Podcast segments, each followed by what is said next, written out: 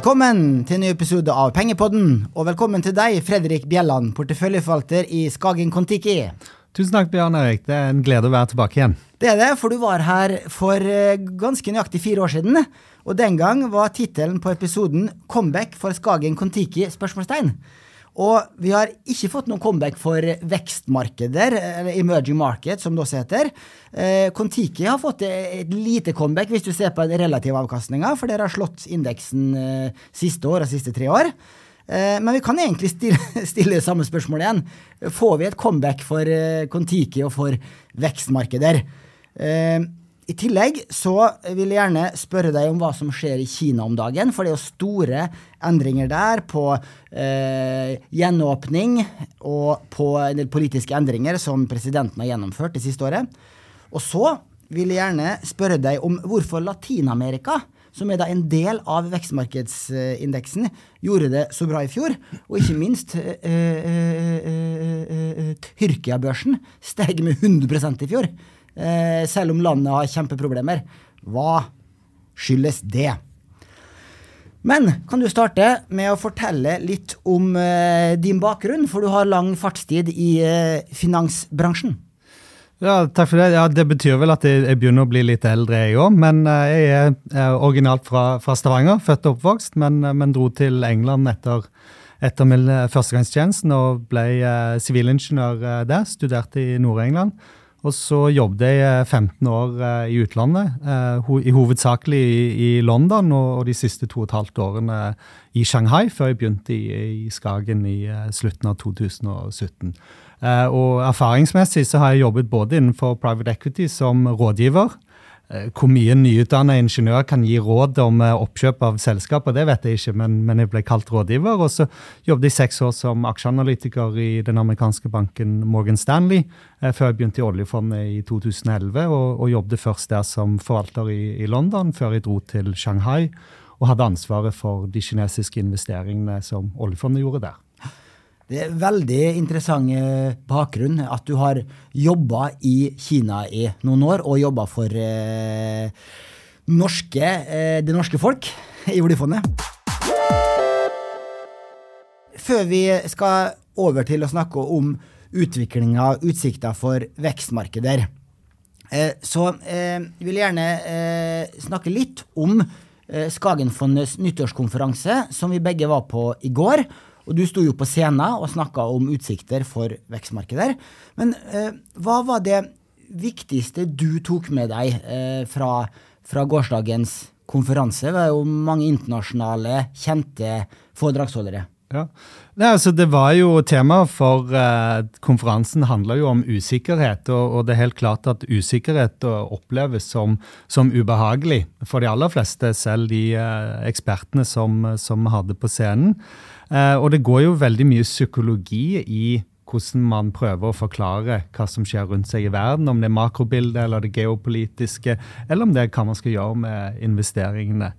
Og så tror jeg Det som slo meg fra to av foredragsholderne, det er jo at selv på de største og viktigste arenaene, når vi snakker liksom virkelig geopolitikk, så handler det likevel om mennesker egoer og de beslutningene de tar. Så det å få innsyn i liksom, tankene til Putin, hvordan han opp, oppfører seg fra Fiona Hill, var utrolig interessant. Og når vi hadde Jonathan Cheng fra Wall Street Journal, som snakket om liksom, den personlighetskulten og, og, de grepene som Xi Jinping har, har, tatt siden han kom til makten, eh, var, var veldig interessant. Og så Det siste, som jeg tror har liksom mer sånn direkte investeringsimplikasjoner for oss, det var jo det første foredraget av Mark Mills, hvor han eh, satte fokus egentlig, tror jeg, på noen av de utfordringene som vi står overfor ved å faktisk levere det grønne skiftet. Eh, det å flytte fra flytende hydrokarboner til eh, faste metaller for å, å drive energisystemet vårt vil kreve utrolig mye nye ressurser, nye utvinninger og nye funn av, av disse kritiske metallene. Og det tror jeg noe verden ligger faktisk ganske langt etter der man burde være for å, for å få det til. Så det er helt klart eh, investeringsimplikasjoner for oss, og, og, noe vi har jobbet med siden 2018, faktisk, gjennom investeringer i, i kobbergruver og, og, andre typer prosjekter. For å, eh, å, eh, for å eh, kommentere litt, jeg også syns det var interessant at han Mark Mills var så tydelig på at vi har et veldig stort behov for disse sjeldne mineralene, om det er kobber, sølv eh, osv., som brukes til å produsere elbiler, solcellepanel osv. Og, så og han sier at det blir en stor utfordring å få tak i nok av disse sjeldne mineralene, og at prisene på disse mineralene vil sannsynligvis stige voldsomt. Og eh, det har da eh, Skagen Kon-Tiki posisjonert seg litt for ved å investere i noen av disse gruveselskapene. Ja, så vi har jo sett egentlig, Det begynte i 2018 som et prosjekt eh, hvor vi eide egentlig fra, fra Hyundai som bilselskap. Så så vi egentlig på hele verdikjeden hva som måtte til der for å, for å elektrifisere den bilen. Og, og, og, det vi viste, var jo at for det første så kreves det veldig mange flere el elektroniske komponenter i, i en elbil enn en kanskje det som er vanlig i en, en, vanlig bil. Det gjør at du har andre typer leverandører. Vi hadde investeringer på det tidspunktet i batteriprodusentene LG Chem og Samsung SDI i, i Sør-Korea. Og når vi snakket med de, når vi besøkte de i Sør-Korea, så, så, snakket de om utfordringene rundt tilgang til metaller, og, og, at de begynte å sette opp partnerskap og inngå langsiktige avtaler eh, oppstrøms. Og, og, så det ble liksom et, et, ganske stort sånn research-prosjekt eh, for oss i teamet, hvordan vi kunne posisjonere oss der. Og så er det jo det med råvarer, at det, det, det svinger veldig mye. Og prisene settes eh, egentlig av kortsiktig tilbud etterspørsel eh, fra dag til dag. Så det vi prøvde å gjøre, var å bygge en portefølje innad i porteføljen som ga oss eh, eksponering, eh, sånn at vi fikk produksjon der hvor vi trodde at kanskje det kom til å knipe mest. Så Derfor var, hadde vi liksom, hadde selskaper som produserte kobber i dag. Vi investerte i prosjekter som skulle komme to-tre år frem i tid. Det begynner vi å se at de kommer på plass nå. Og, og som òg hadde en, en, en, levetid på disse prosjektene på 30-50 år, som gjør at du tar veldig mye mindre kortsiktig råvareprisrisiko. Du tar mm. mer en execution-risiko, at de faktisk klarer å bygge disse prosjektene. Og, heldigvis har de klart det. Mm -hmm. Jeg kan også nevne for uh, lytterne våre at det finnes noen få spesialfond som investerer i slike sjeldne jordarter og mm, mineraler. Det er et svensk forvaltningsselskap som heter AUAG Fonder. De har et fond som heter AUAG Precious Green. og Silver eh, Bullet, som har gjort det ganske bra det siste året, men som da er veldig spisst investert. Men hvis du har uh, troa på at disse edle metallene blir stor knapphet på, på, fremover, så kan det jo være en idé å ha en liten del av porteføljen sin i noen sånne eh, råvare- og edle metallerfond. da.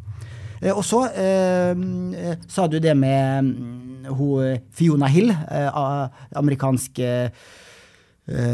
forfatter. Hun har vært rådgiver for Donald Trump også. og jeg syns det var veldig interessant det at hun beskriver Putin som en, en sånn eh, stormannsgal person som ser på seg selv som, som eh, russisk tsar, russisk eh, Han skal ha Han mener at han skal samle det gamle Russland igjen, og at det er logisk og riktig at Russland skal bli stor og viktig igjen.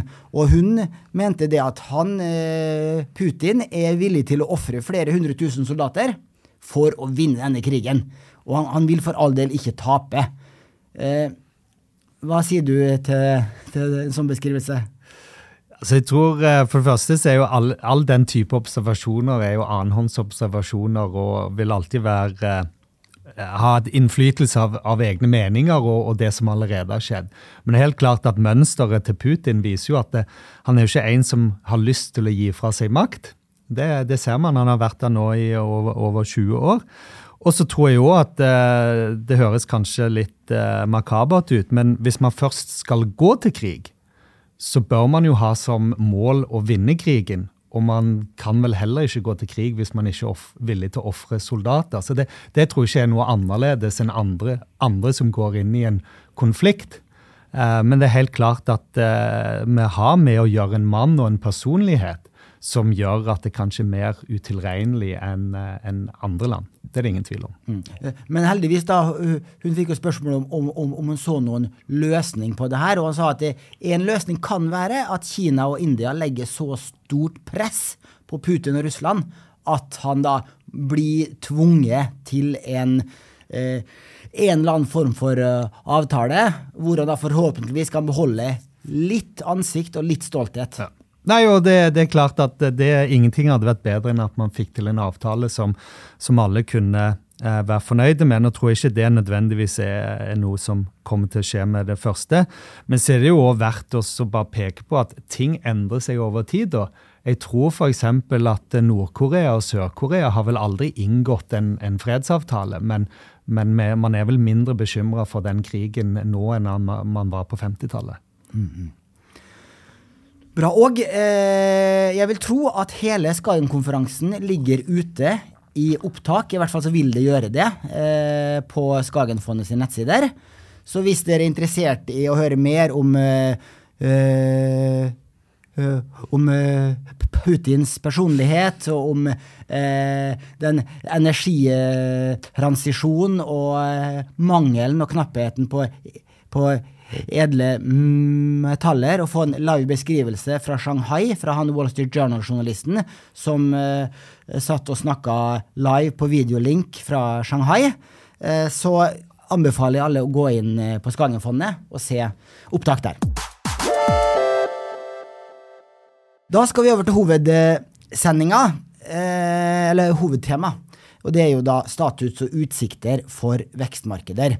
For hvis du kjøper et bredt globalt indeksfond som inneholder uh, alle Eh, mer eller mindre alle verdens land eh, som har en fungerende markedsplass, så utgjør vekstmarkedet der ca. 10 av denne breie verdensindeksen. Og developed markets, altså utviklede markeder, utgjør 90 ja. Eh, så det er den 10 eh, vi skal snakke om nå i resten av sendinga, og det er den 10% ditt fond Skagen Kon-Tiki investerer i.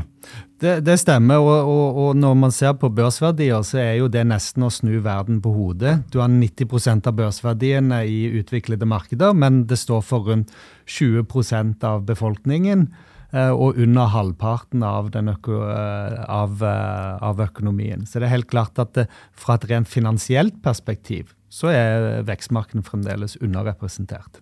Det er riktig. Og eh, for, for, avanserte og interesserte eh, så kan jeg jo opplyse at det finnes eh, indeksfond, og, og, og, det finnes indekser fra MSCI som er vekta etter, etter BNP-vekt. Og da utgjør da emerging markets rundt halvparten av børsverdiene.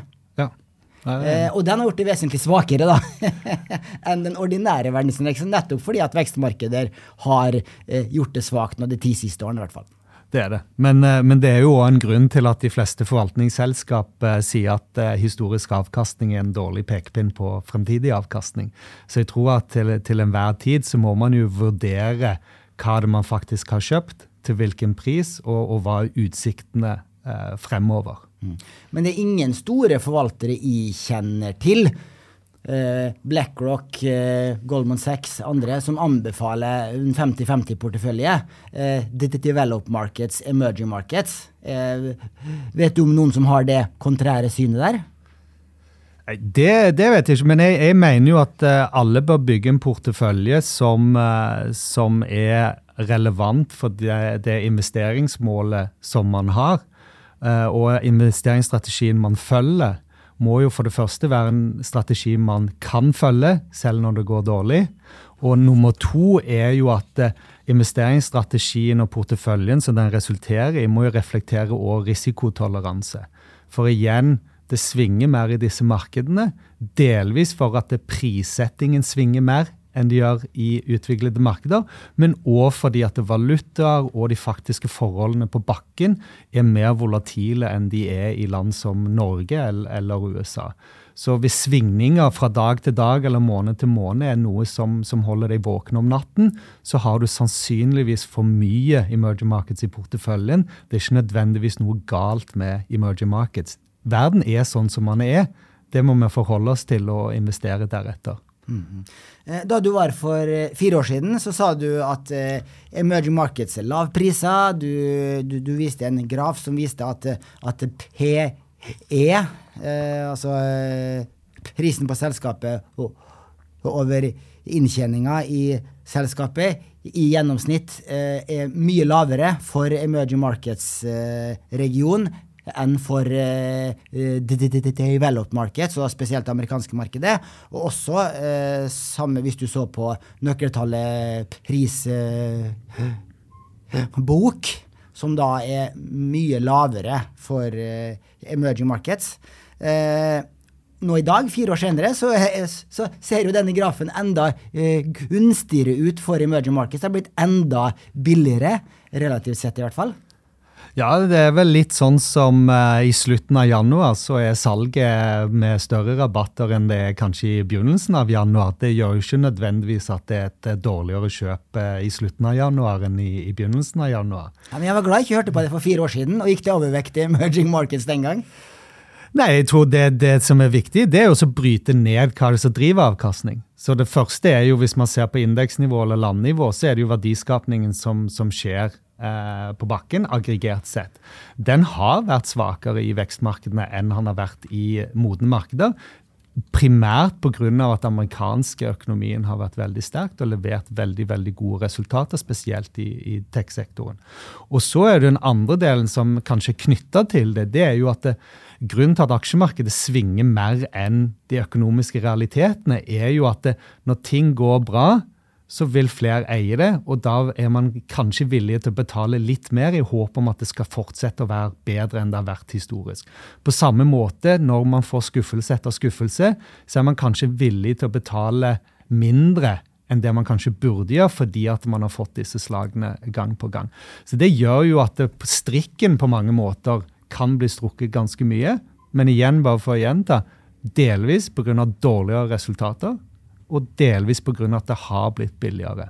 Og så er spørsmålet fins det en grense eller et rett eller optimalt nivå for rabatten i vekstmarkedene mot modne markeder.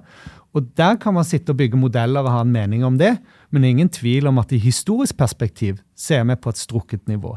Og hvis du ser når Skagen Kon-Tiki ble lansert i etterkant av Asiakrisen, og alle de problemene verden hadde rundt 2001 eh, og 2002, så er rabatten til vekstmarkedene på samme nivå som man var da. Og da satte jo det i gang en veldig veldig stor meravkastning fra vekstmarkedene de neste ti årene.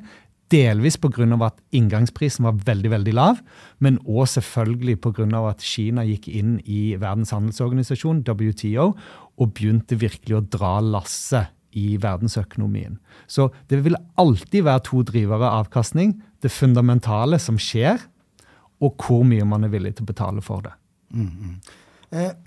For du viste jo den grafen på, eh, på nyttårskonferansen i går, og, nå, den, og da viste du MSA Market sin verdsettelse relativt til den amerikanske indeksen SMP 500.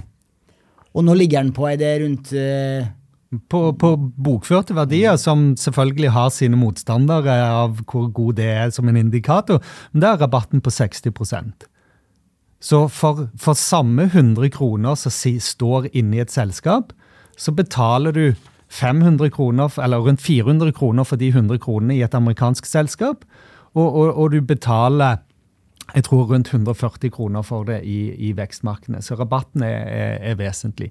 Hvis man ser på inntjening, for inntjeningen i amerikanske selskaper er høyere per krone sysselsatt i selskapet. Så hvis man ser på rabatten på inntjening, så er den mer rundt 40 mm. Sånn, nei, det er absolutt spennende. Og eh, ja, som, som, du sa, da Skagen eh, Kon-Tiki ble etablert, så var det på et veldig gunstig eh, tidspunkt. Eh, og da, da, det var da Skagen hadde sin storhetstid også, fra, fra slutten av 90-tallet eh, og frem til eh, finanskrisen. Så gjorde jo Skagen det fantastisk bra. Og rundt finanskrisen så var jo eh, verdsettelsen ganske lik mellom vekstmarkeder og eh, utviklede markeder. Og da var det jo da, da var kanskje strikken strukket for langt andre veien. Ja, det er det ingen tvil om, og det, det sa jeg vel tydelig i, i går òg. Altså, jeg, jeg, kommenterer på ting som jeg kan noe om. Derfor sier ikke jeg noe om amerikanske markedet er dyrt eller ikke, for det er ikke et marked jeg investerer i. Eh, men det er helt klart at det å betale mer for tilsvarende selskap i emerging markets versus det å betale det du kan kjøpe tilsvarende for i USA, Eh, det viser seg å være en, en, boble. Og bare For å gi et eksempel på hvor langt strikken ble strukket så De statlige kinesiske bankene, altså dette er instrumenter av det kommunistiske partiet, ble handla i 2009-10 til tre ganger bokførte verdier. De var tre ganger så dyre som JP Morgan som mange vil sagt, er verdens beste og velkapitaliserte bank. Nå, ti år etterpå, eller 13 år senere, så har jo disse kinesiske statlige bankene vist seg å være veldig dårlige til å gi eh, gode lån og prise lån, og blir sett på som veldig risikable og handler nå til en brøkdel av sine bokførte verdier, for man er bekymra for det finansielle systemet i, i Kina. Men det er jo ikke mer enn at man går tilbake til når JP Morgan var billig, så var det jo fordi at det amerikanske finanssystemet var under press. Og så har jo det vært en periode med rekapitalisering og bevisføring at de faktisk har en bedre forretningsmodell enn det man kanskje trodde under finanskrisen. Så ting har en del til å svinge. Eh, å betale tre ganger eh, for hver krone som er skutt inn i en kinesisk bank, det er ikke noe jeg ville gjort. Heldigvis gjorde det ikke heller. Men om, eh, om, du skal betale 20 øre per krone i den banken, det, det er et annet spørsmål. Mm -hmm. eh, emerging markets, Pga. den lave verdsettelsen så vil jo mange si det at eh, da har du en overvekt av verdiselskaper eh, i den regionen. Og, og, og eh, verdiselskaper på globalt nivå gjorde det jo bra i fjor. De eh, gjorde det vesentlig bedre enn den breie verdensindeksen, i motsetning til vekstaksjer, da, som, som, gjorde det dårlig. Og det er jo mye pga. Eh, den kraftige renteoppgangen som favoriserer verdiaksjer. Eh, men eh, Jeg vil bare presisere én ting der. Renter favoriserer ingen aksjer over andre aksjer. Renter har et utslag på diskonteringsraten man bruker, så det, det, eneste det endrer, er hva du er villig til å betale i dag for fremtidig inntjening. Det at du betalte for mye fordi at du trodde du skulle være nullrente resten av livet ditt, det er ikke rentenivået sitt, eh, sin feil eller at det favoriserer noe over andre.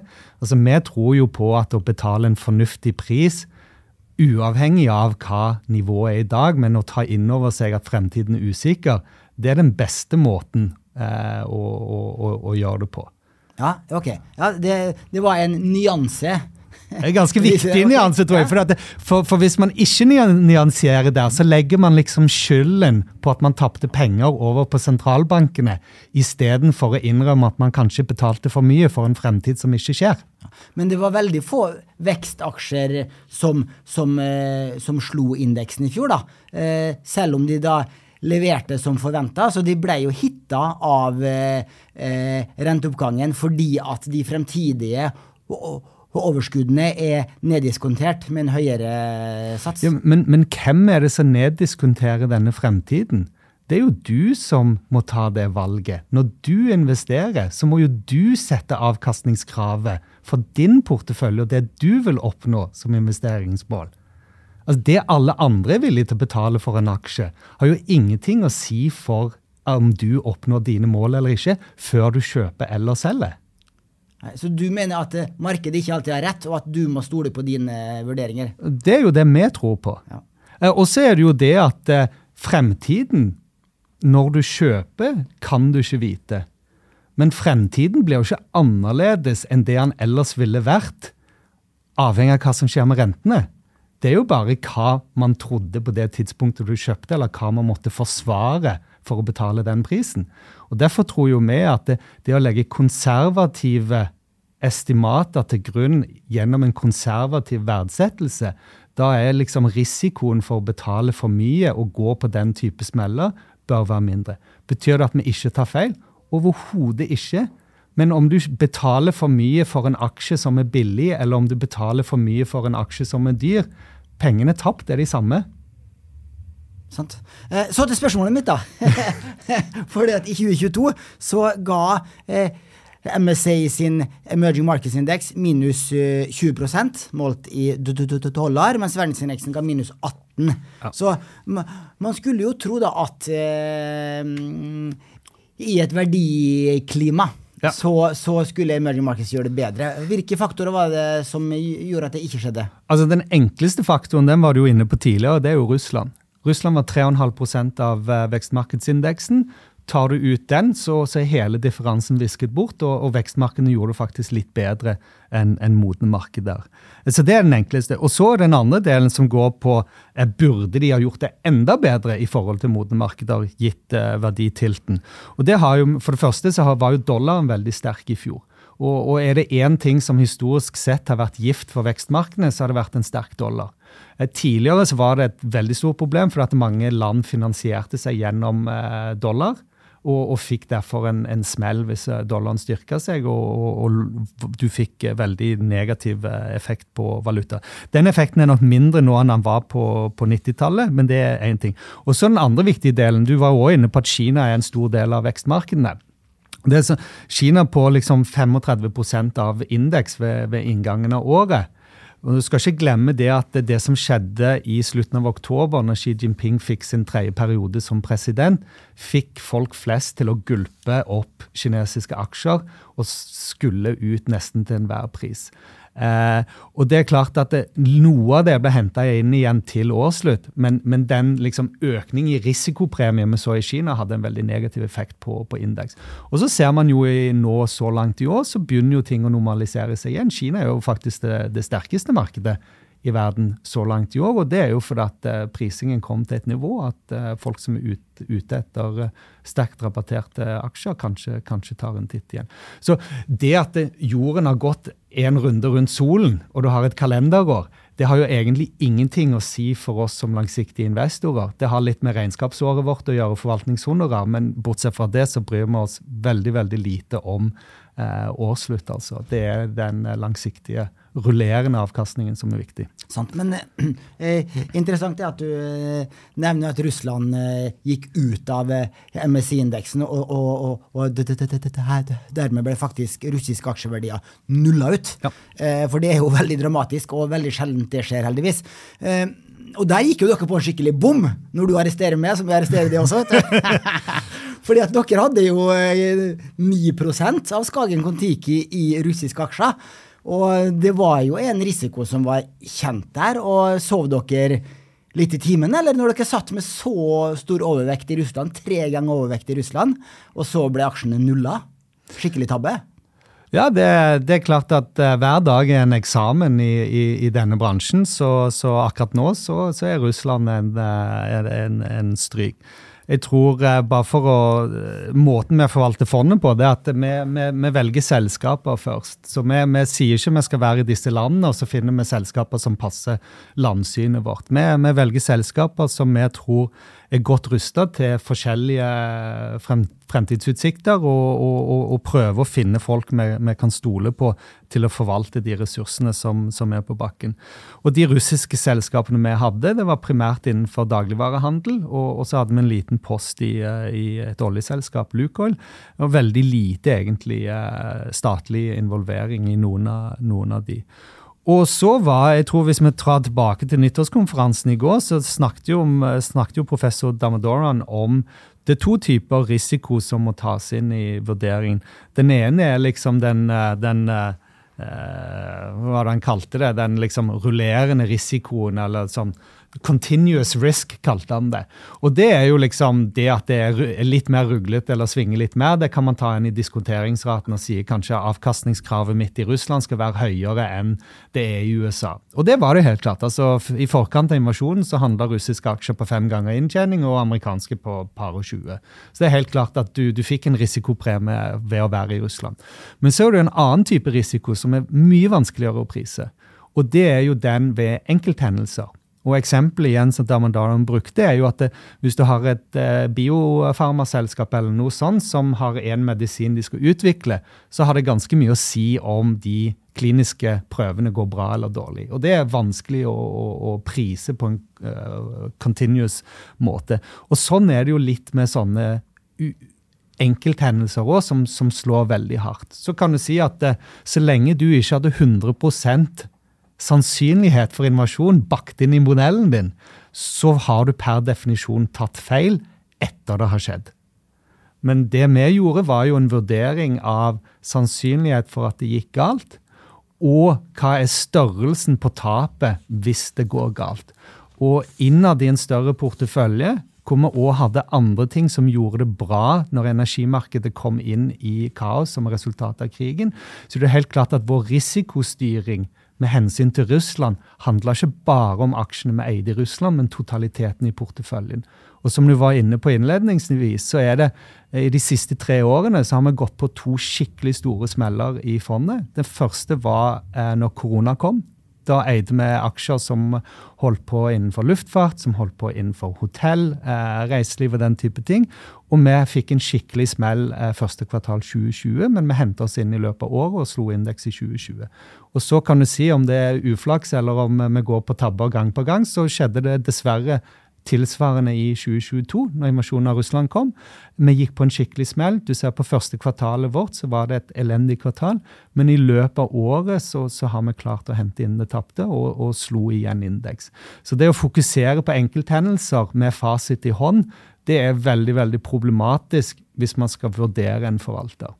Det er mer det at over tid så må man se på om en forvalter gjør det han sier han skal gjøre.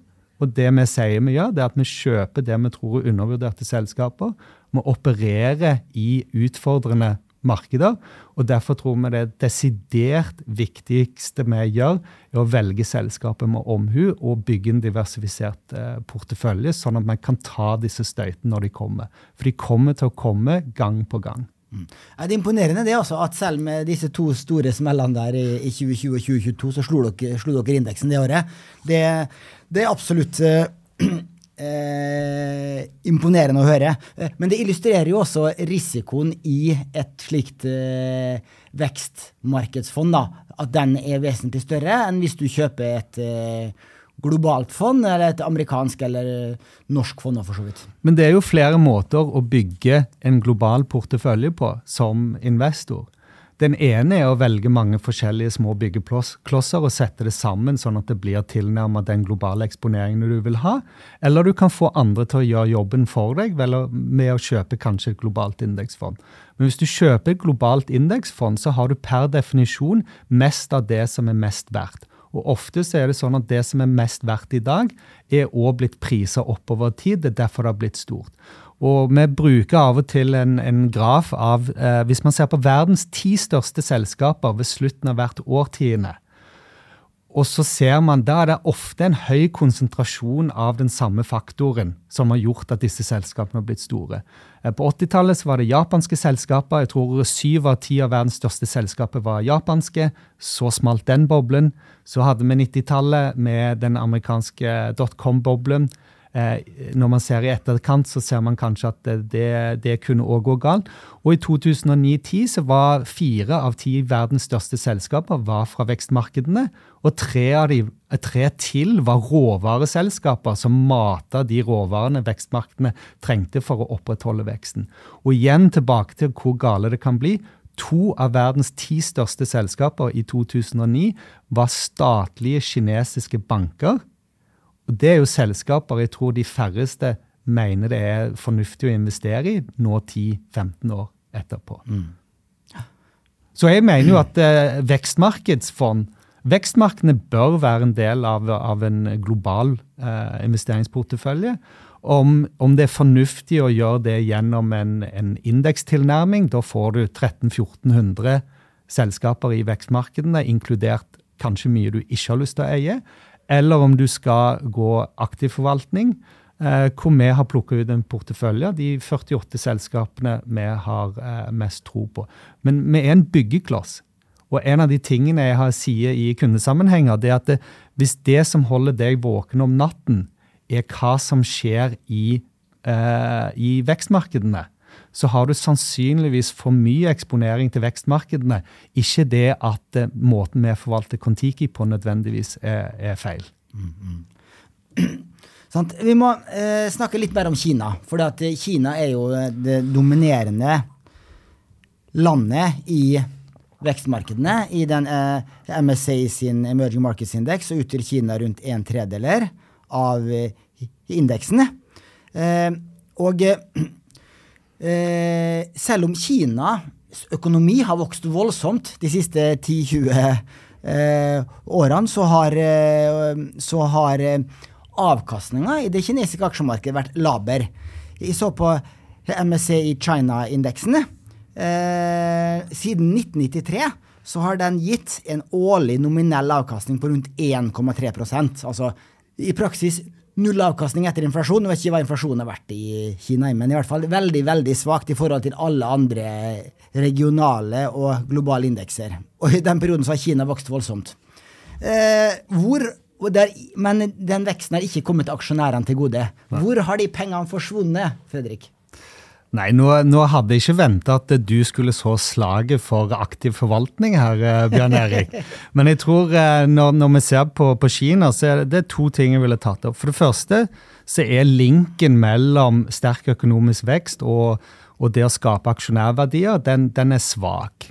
Og grunnen til det er jo at eh, det som skaper aksjonærverdier, det er jo kanskje mer tilbud og etterspørsel etter kapital og den avkastningskravet som man setter.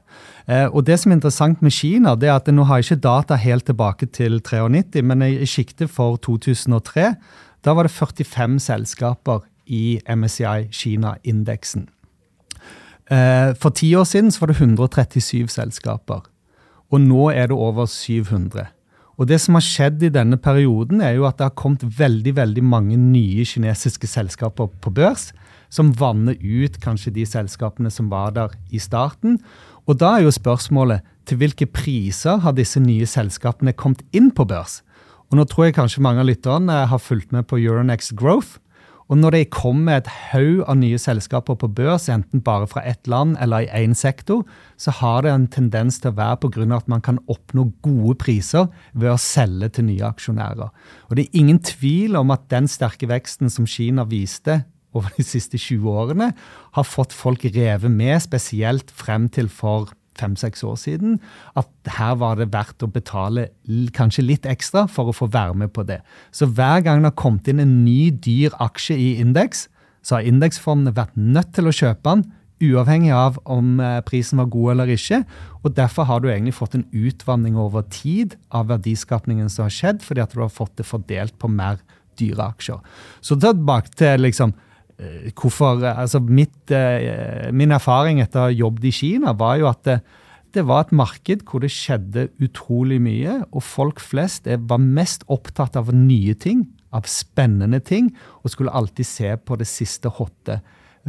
Måten vi tjente penger på der eh, gjennom oljefondet, var jo ved å forvalte på samme måten som vi gjorde andre steder i verden. Vær obs på hva man betaler være med på selskaper som skaper verdier som er, eh, som er forvalta på en eh, fornuftig måte. Og da var det faktisk mulig å knuse markedsavkastningen fordi at mange andre gjorde så mye rart. Mm. Men det, da høres det jo ganske lett ut da, som aktiv forvalter å slå indeksen, hvis uh, veldig mange av de nye selskapene som kommer inn, har en veldig luftig uh, prising. Da må du bare stå over disse børsintroduksjonene og kjøpe andre selskaper som er, er riktigere priser. Men likevel, eh, Skagen Kon-Tiki på fem og ti års sikt har tapt mot eh, indeksen. I snitt så taper eh, stort sett alle aktive aksjefond eh, som gruppe mot indeksen etter kostnader. Før kostnader er det vel mer eller mindre likt eh, som et indeksfond, og så etter eh, så er det dårligere. Så eh, som gruppe så slår ikke de aktive forvalterne, heller ikke i emerging markets, eh, et emerging markets indeksfond. Nei, men eh, for, for, gjennomsnittskronen som er aktivt forvalta, pengevekt av aktiv forvaltning må jo tape mot indeks pga. høyere kostnader. Så på samme måte som den aktive forvalteren må må eh, slå indeks før kostnader for, å, eh, for å ha, få meravkastning, så, så, må man jo òg treffe, treffe, riktig forvalter. Og Så er du inne på det med, med tidshorisont. Og, og, det er klart at det, eh, en av de viktigste grunnene til at Skagen Kon-Tiki har underprestert de siste ti årene, var jo nettopp det at det var den perioden hvor Kina ga fantastisk avkastning. Eh, de som har fulgt oss lenge, vil kanskje se at eh, Kon-Tiki har hatt relativt liten eksponering til Kina historisk sett, og, og var egentlig større i Sør-Amerika og, og, og, Afrika. Uh, og på et tidspunkt, f.eks. i 2020, når Kina var på sitt dyreste, så var vi faktisk 20% undervekta i Kina. Da fikk vi masse spørsmål på hvorfor vi ikke hadde mye mye mer, fordi at det hadde gått så bra så lenge. Og nå er det klart at To år etterpå så, så har ting snudd litt på hodet. Og, og, det rare er jo at vi har vært netto kjøpere av kinesiske aksjer de siste to årene når det er underprestert mot indeks. Og, og, det er jo fordi vi tror at verdsettelsene nå er, er, er mer fornuftige. Og så er det det at man, må, man må alltid skille mellom hva er liksom havet du seiler på, og hvordan opereres flåten. Og til enhver tid så Vi kan snakke veldig mye om eh, nå er det veldig stormete eller nå er det rolig i vekstmarkedene. liksom den, den, den eh, vinden vi har eller forholdene vi opererer under. Men så må man òg være såpass ydmyke at over tid så er det ikke eh, til enhver tid at man nødvendigvis får mest ut av flåten man, man seiler på. Det er vår jobb å, å være så, så skarpe som vi kan være hele tiden. Og det teamet vi er nå på Kon-Tiki, med meg sjøl og Katrine Gæther og Espen Klette, vi har nå jobbet sammen siden eh, Espen begynte i eh, begynnelsen av 2019. Og vi føler jo nå at vi, vi begynner å få skikk på saken igjen, og, og håper jo at eh, avkastningen over tid vil, vil gjenspeile det vi, vi faktisk driver med. Så nå har dere snart normalvekt i Kina igjen, eller? Altså for, for, meg så er normalvekt, undervekt og overvekt det blir liksom uh, relative termer som er mer uh, interessant for andre. Altså, vår, vår, vårt fokus er å bygge en portefølje som skal, som skal gi god risikojustert avkastning. Den viktigste risikoen vi eh, står overfor, er jo at vi taper pengene permanent. Eh, og, og, og, der kan du si er tap i Russland er det permanent eller ikke. Det, det vet jeg ikke. Eh, men vi, igjen, vi prøver ikke å sette sammen land. Vi bygger en portefølje. Og det er klart at land er en veldig enkel måte å dele inn verden på. Og da blir det veldig fokus på å gjøre det landet det bra, eller gjøre det landet det dårlig. Og, og, og sånn blir vi alltid målt på. Men, men, vi velger selskaper som vi tror er fornuft, fornuftige priser. Og akkurat nå så er det veldig mange fornuftige priser selskaper i Kina i forhold til det det har vært tidligere anledninger. Men det er jo fordi det er større usikkerhet. Så vi er jo heller ikke sånn at fordi at Kina er billig, så putter vi 70% av porteføljen der. Altså, Vi må jo kunne stå eh, på, på, flere bein eh, og være diversifisert. Man må nesten eh, spørre deg det, siden du nevnte russiske aksjer en gang til. Hva har dere gjort med de russiske aksjene? Dere hadde jo russiske aksjer for mange mange hundre millioner kroner. Ja. Eh, sikkert over en milliard. Hva, hvor står de? Har, har dere lov å selge det? Så, så de, vi, vi, eier faktisk alle de aksjene som vi hadde ved, ved utgangen av februar. Faktisk ved inngangen av, av februar òg. Eh, alle, alle, de selskapene har aksjer som handles på, på Moskva-børsen. Men, men pga. en kombinasjon av både vestlige og russiske sanksjoner, eh, eller gjensanksjoner, så er det ikke mulig for oss å, å, å selge de aksjene. Og det er heller ikke mulig PT å, å få pengene ut fra rubelsystemet. Eh, så de ligger der nå. Eh, eh, fire av de fem aksjene vi eide, er priser til null. Det er én som ikke er priser til null, og det er fordi den fremdeles handles off-market i, London, og der har vi faktisk transaksjonsdata som, som vi, vi, kan vise til.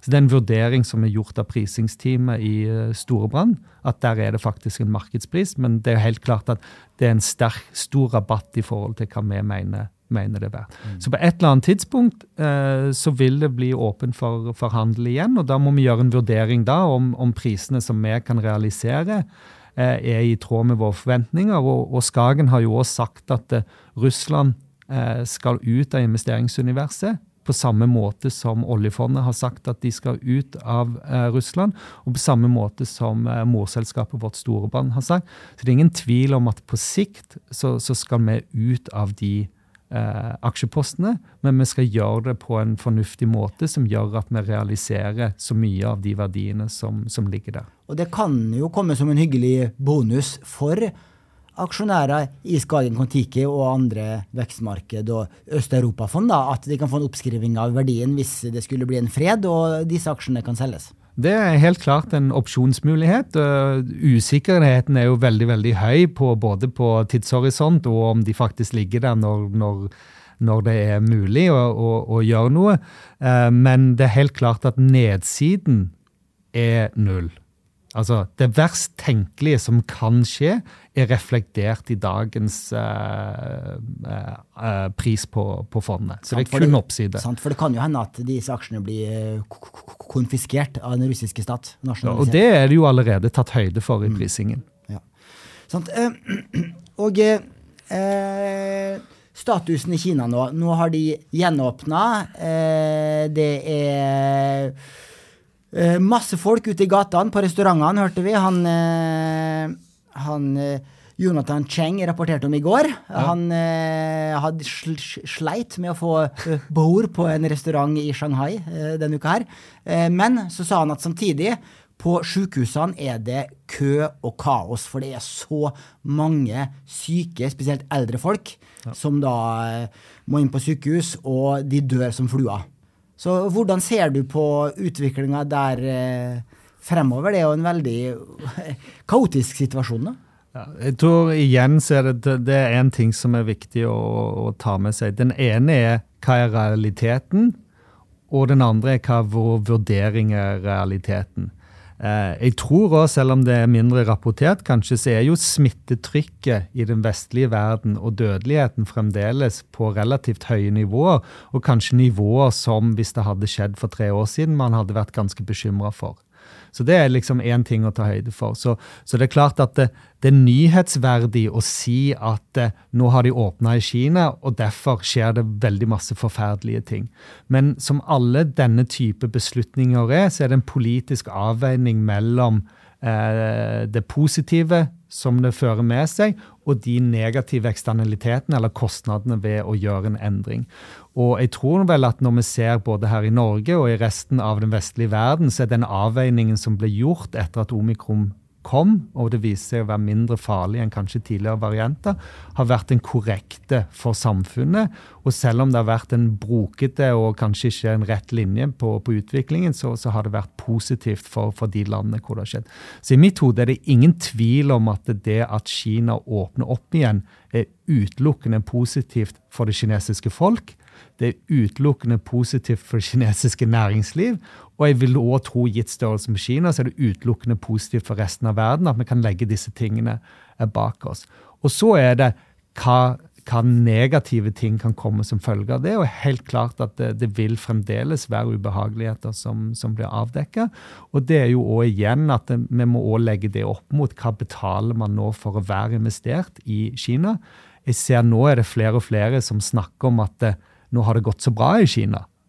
Aksjemarkedet er opp, og vi har liksom Alibaba, Tencent og disse aksjene er opp 60-70% siden november, mens de amerikanske tilsvarende aksjene har falt. Vi skal ikke glemme at det er bare tre måneder siden vi alle var ganske enige om i den norske presse, i finanspressen i hvert fall, at Kina det var helt uinvesterbart. Det, det, svinger fort. Og jeg har også sett at disse kinesiske aksjene har føket opp som en rakett nå. Men eh, den neste faren lurer rundt eh, hjørnet, for Kina-Taiwan-konflikten er jo en eh, veldig stor geopolitisk risiko. Og der har de jo der har det jo eskalert i forbindelse med at hun, Nancy Pelosi var på besøk i Taiwan i fjor. Så var det jo en opptrapping og en militær aksjon. I hvert fall ville de vise at, de at Kina var i stand til å eh, gjøre ganske mye. At, at, at, at, de var villige, da. Så mm, eh, hva, hvordan ser du på den eh, situasjonen? Er det, hvis det skulle bli en militær eh, konfrontasjon der, så er jo det veldig, veldig krise for verden, verdensøkonomien. Ja, det er det ingen tvil om. Altså Kina er vevd inn i nesten alt som har med verdensøkonomien å gjøre, og, og, Taiwan har jo en helt unik posisjon innenfor uh, verdikjeden for uh, teknologi. Så hvis det skulle være en iPhone 20 som kommer ut på et eller annet tidspunkt, og den skal være bedre enn tidligere versjoner, så er du helt avhengig av uh, teknologi som, som kommer fra, fra, Taiwan. Og så er det Jeg tror en av de tingene som Russlands invasjon av Ukraina har vist, det er for det første for oss i Vesten så har det gitt oss kanskje en stokk på, støkk på hvor fælt ting kan bli.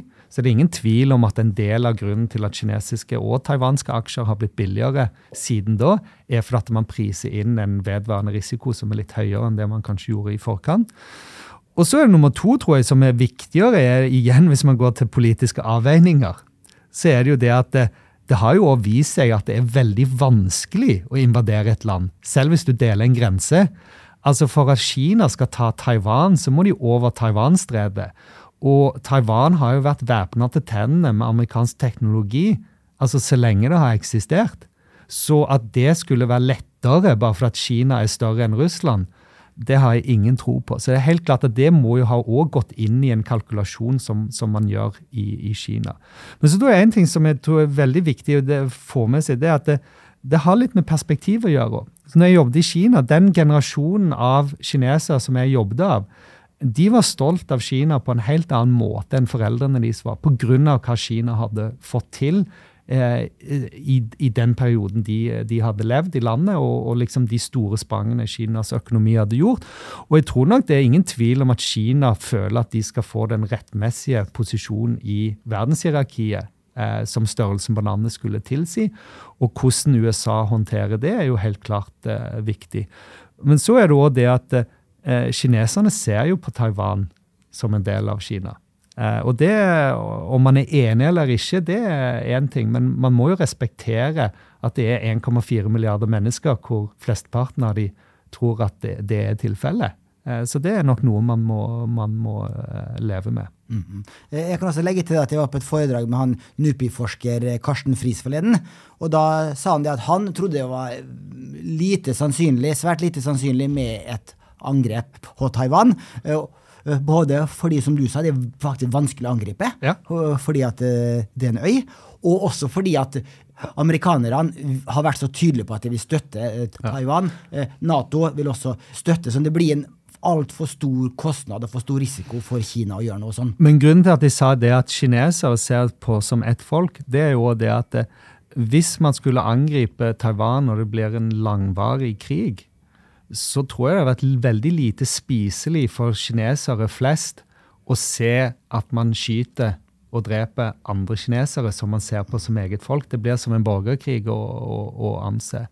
Og Det er jo det, en av de viktigste tingene som jeg tror skjedde etter at Xi Jinping fikk sin tredje periode, når alle trodde at nå hadde han virkelig festa grepet i Kina.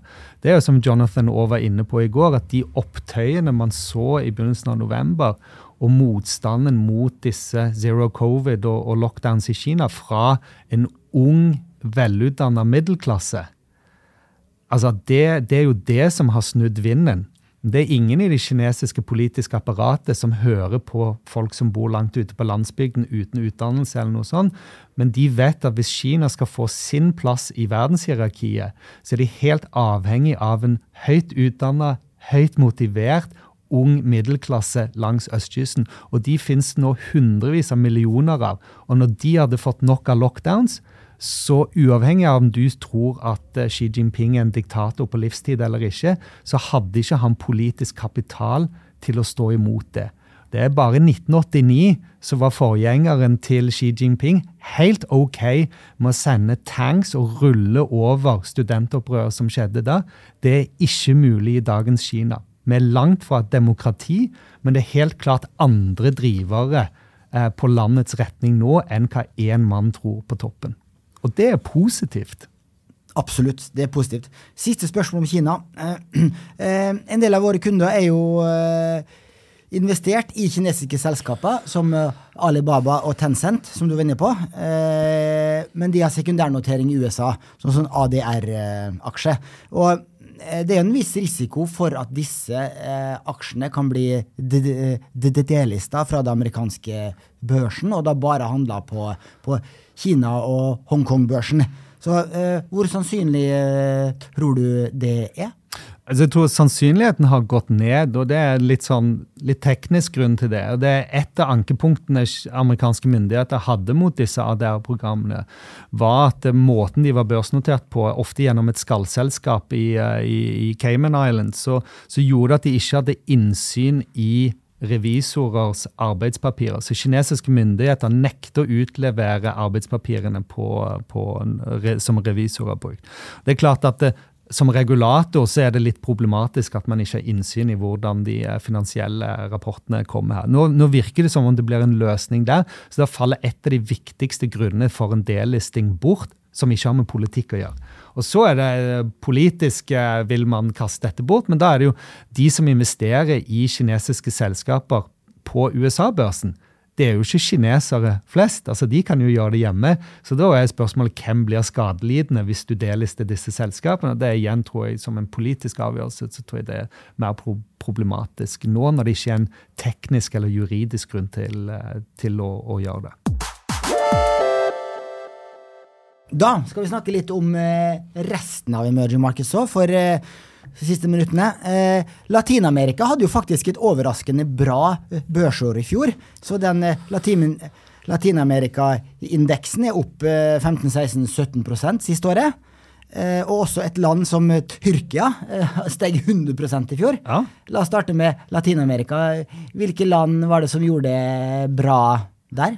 Altså, Brasil hadde et veldig sterkt år. og Delvis pga. at eh, det var en av de få valutaene i verden som styrka seg mot uh, dollaren. Jeg tror opp mot norske kroner, så om det var 15 uh, økning i reisen. Og, og, det er et par grunner. Den ene var jo at igjen, jeg hater å snakke om det hele tiden, men brasilianske aksjer begynte året billig. Uh, og så er det jo andre delen at uh, to store lokomotiv i Brasil er jo olje og gass som er veldig viktig, gjennom Petrobras. Det er jo en aksje som gjorde det fenomenalt bra. Og en annen viktig komponent er jo jernmalmprodusenten eh, Vale, hvor òg på slutten av året fikk du en eh, veldig økning igjen i, jernmalmprisene. Eh, og så er det det at generelt sett så, så ser man usikkerhet rundt valgår og den type ting. Nå har vi valgåret bak oss i, i Brasil, og man, man får roa seg litt der, så, så det har gjort det, gjort det bra. Eh, mm. Så råvaredrevet og, og, billig til å begynne med. Sant. Eh, og eh, Tyrkia så faktisk at eh, eh, hvis du rangerer de 900 fondene på Nordnett-plattformen nå, eh, etter høyeste avkastning siste tolv måneder, så er det et et Tyrkia-fond som ligger helt på topp, med en avkastning på 119 ja. Og dette fondet var faktisk også det sjette mest nettokjøpte fondet blant Nordnetts kunder i fjor.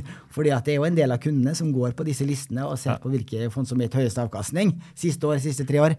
Eh, eh, hvorfor gjorde Tyrkia det så bra? Altså, Tyrkia har, har, slitt lenge med høy inflasjon. Det eksploderte vel egentlig i fjor. Jeg tror den har vært så høy som 80% på, på visse tidspunkt. Og når eh, myndighetene Og der er det kanskje ikke like godt skille mellom sentralbanken og, og regjeringen som det er i land som, eh, som, Norge. Så der har det faktisk blitt kjørt en ganske uortodoks pengepolitikk ved å senke rentene jo høyere inflasjonen eh, har blitt. Og det er jo helt klart at hvis du mister 70-80% av kjøpekraften din, og bare tjener 10-15% på obligasjonene dine, så er det ikke så mange andre steder å gjemme seg enn aksjer og, og, og kanskje gull som, som tyrker. Eh, så, så de, det har vært veldig høyt nettokjøp av aksjer av lokale investorer pga. mangel på andre muligheter. Og så er det jo det, det er som, som med mange andre ting. Eh, Tyrkia gikk fra å være 4-5% av emerging markets-indeksen eh, før 2018. Og jeg tror på et tidspunkt ved inngangen av året så var det nede i en halv prosent. Det var ingen som brydde seg lenger.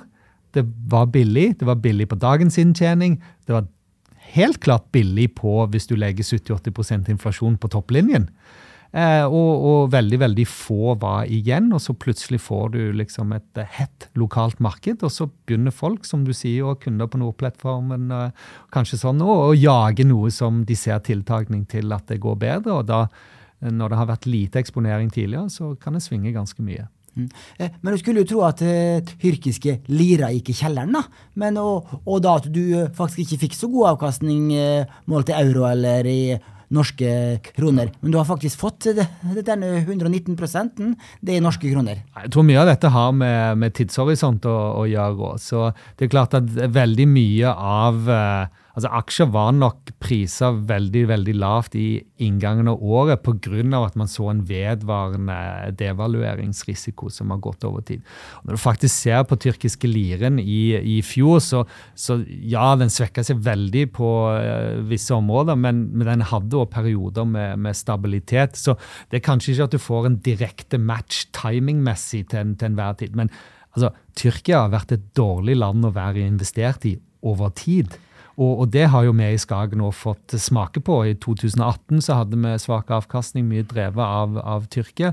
Er klart at det er et vanskelig land å operere i, men det har veldig veldig mange gode selskaper med god ledelse. Eh, og nå blir det jo valg igjen i, i Tyrkia snart, så, så, vi håper jo på at det kan være en, eh, en, en, en endring i, i, politikk der. Ja. Eh, jeg ser at avkastninga siste fem og siste ti år er negativ med et par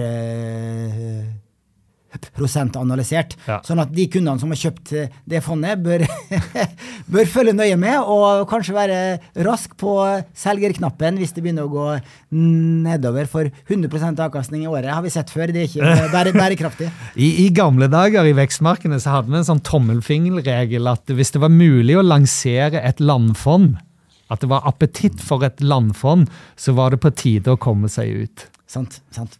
Så, men nå er jo pga. indeksprodukter og at alle eh, har mer fokus på å selge produkter enn kanskje forvalte de, så, så finnes det jo nå produkter for enhver smak og til, til enhver eh, innpakning. Men når det kanskje var et mindre tilbud av, eh, av produkter, så var, pleide det å være en ganske god pekepinn at man var høyt prisa hvis det var appetitt for, som du også sa tidligere, bransjefond eller landfond. Eh, det, eh, det, er to-tre ganger i min fondshistorie at et, et, av mine fond har gjort over 100% Det ene var et Russland-fond i 2006-2008 der. Ja. og Da, da gikk Russland-indeksen i himmels en periode. Og så var det eh, fornybarfond sant, ja. i 2020, var det vel. Eh, og så hadde jo også Ark Innovation, som også gikk som ei kule i 2020. Og alle de tre eksemplene der har vist at det, det tar ikke lang tid før det snur. Nei, og i, i, forkant av konferansen så, så jeg jo på det lange bildet i eh, vekstmarkedet når jeg skulle presentere prissetting og sånn, og det nerda jeg litt. Og, og, så liksom eh, den første liksom virkelige emerging markets-boblen som, som vi har data på, er jo etter 1990-resesjonen i USA. Og, og da, når du ser på 1993, så tror jeg Polen var den beste børsen i verden med en avkastning på 700-800 i, i lokal valuta. Og, og, USA var faktisk blant de dårligste markedene i verden med, med bare 10 mm. Så bra. Tusen takk for at du kunne komme, Fredrik. Tusen takk, Bjørn Eirik. Det var kjempegøy å være tilbake igjen. Det var det. Det var veldig nyttig. Du blir invitert en gang senere. Vet du. Det var stas. Tusen takk til alle som uh, hørte på oss. Så høres vi igjen om en uke.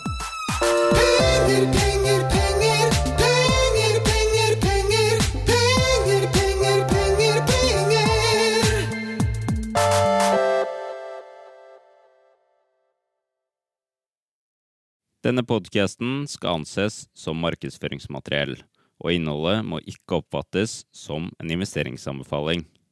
Podkasten er kun ment til inspirasjon og informasjonsformål. Nornett tar ikke ansvar for eventuelle tap som måtte oppstå ved bruk av informasjonen i denne podkasten. Les mer på disclaimer på nordnett.no.